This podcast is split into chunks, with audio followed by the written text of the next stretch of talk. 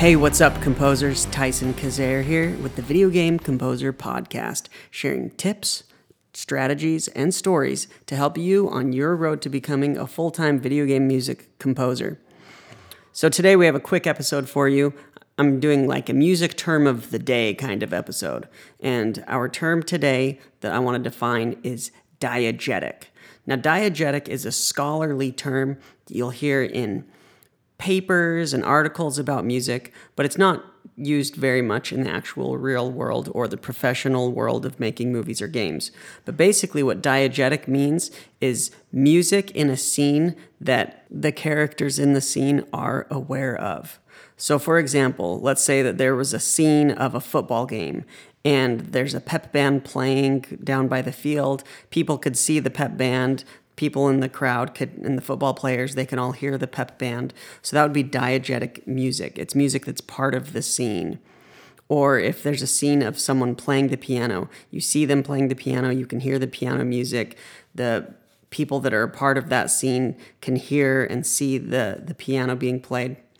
Or even a scene with people in the mall at christmas time frantically doing a bunch of shopping, and over the speakers of the mall, you can hear smooth jazz Christmas music. Well, the shoppers in that scene, even though they don't see people physically playing instruments, they can hear that music coming out of the speakers, and so they are aware of it, and therefore it is diegetic. In the professional world, we don't use the term diegetic, we use the term source music, which makes sense, right? Because people in the scene can see the source of the music. People watching the film can see the source of the music. They can see the man on the street busking playing the guitar.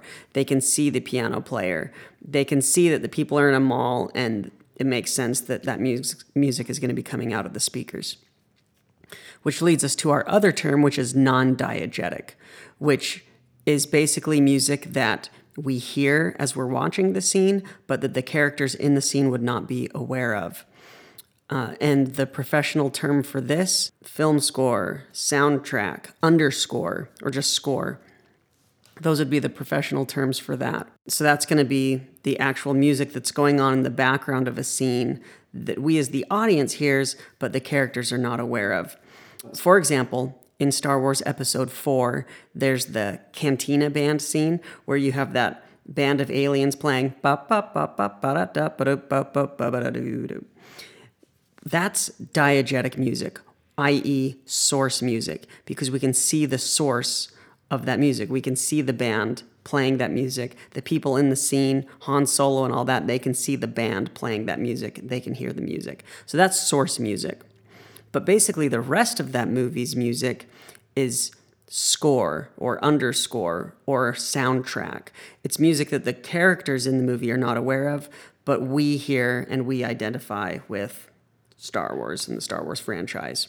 So that's the music term of the day diegetic, i.e., source music, non diegetic, i.e., score. All right, composers, go out, make it happen.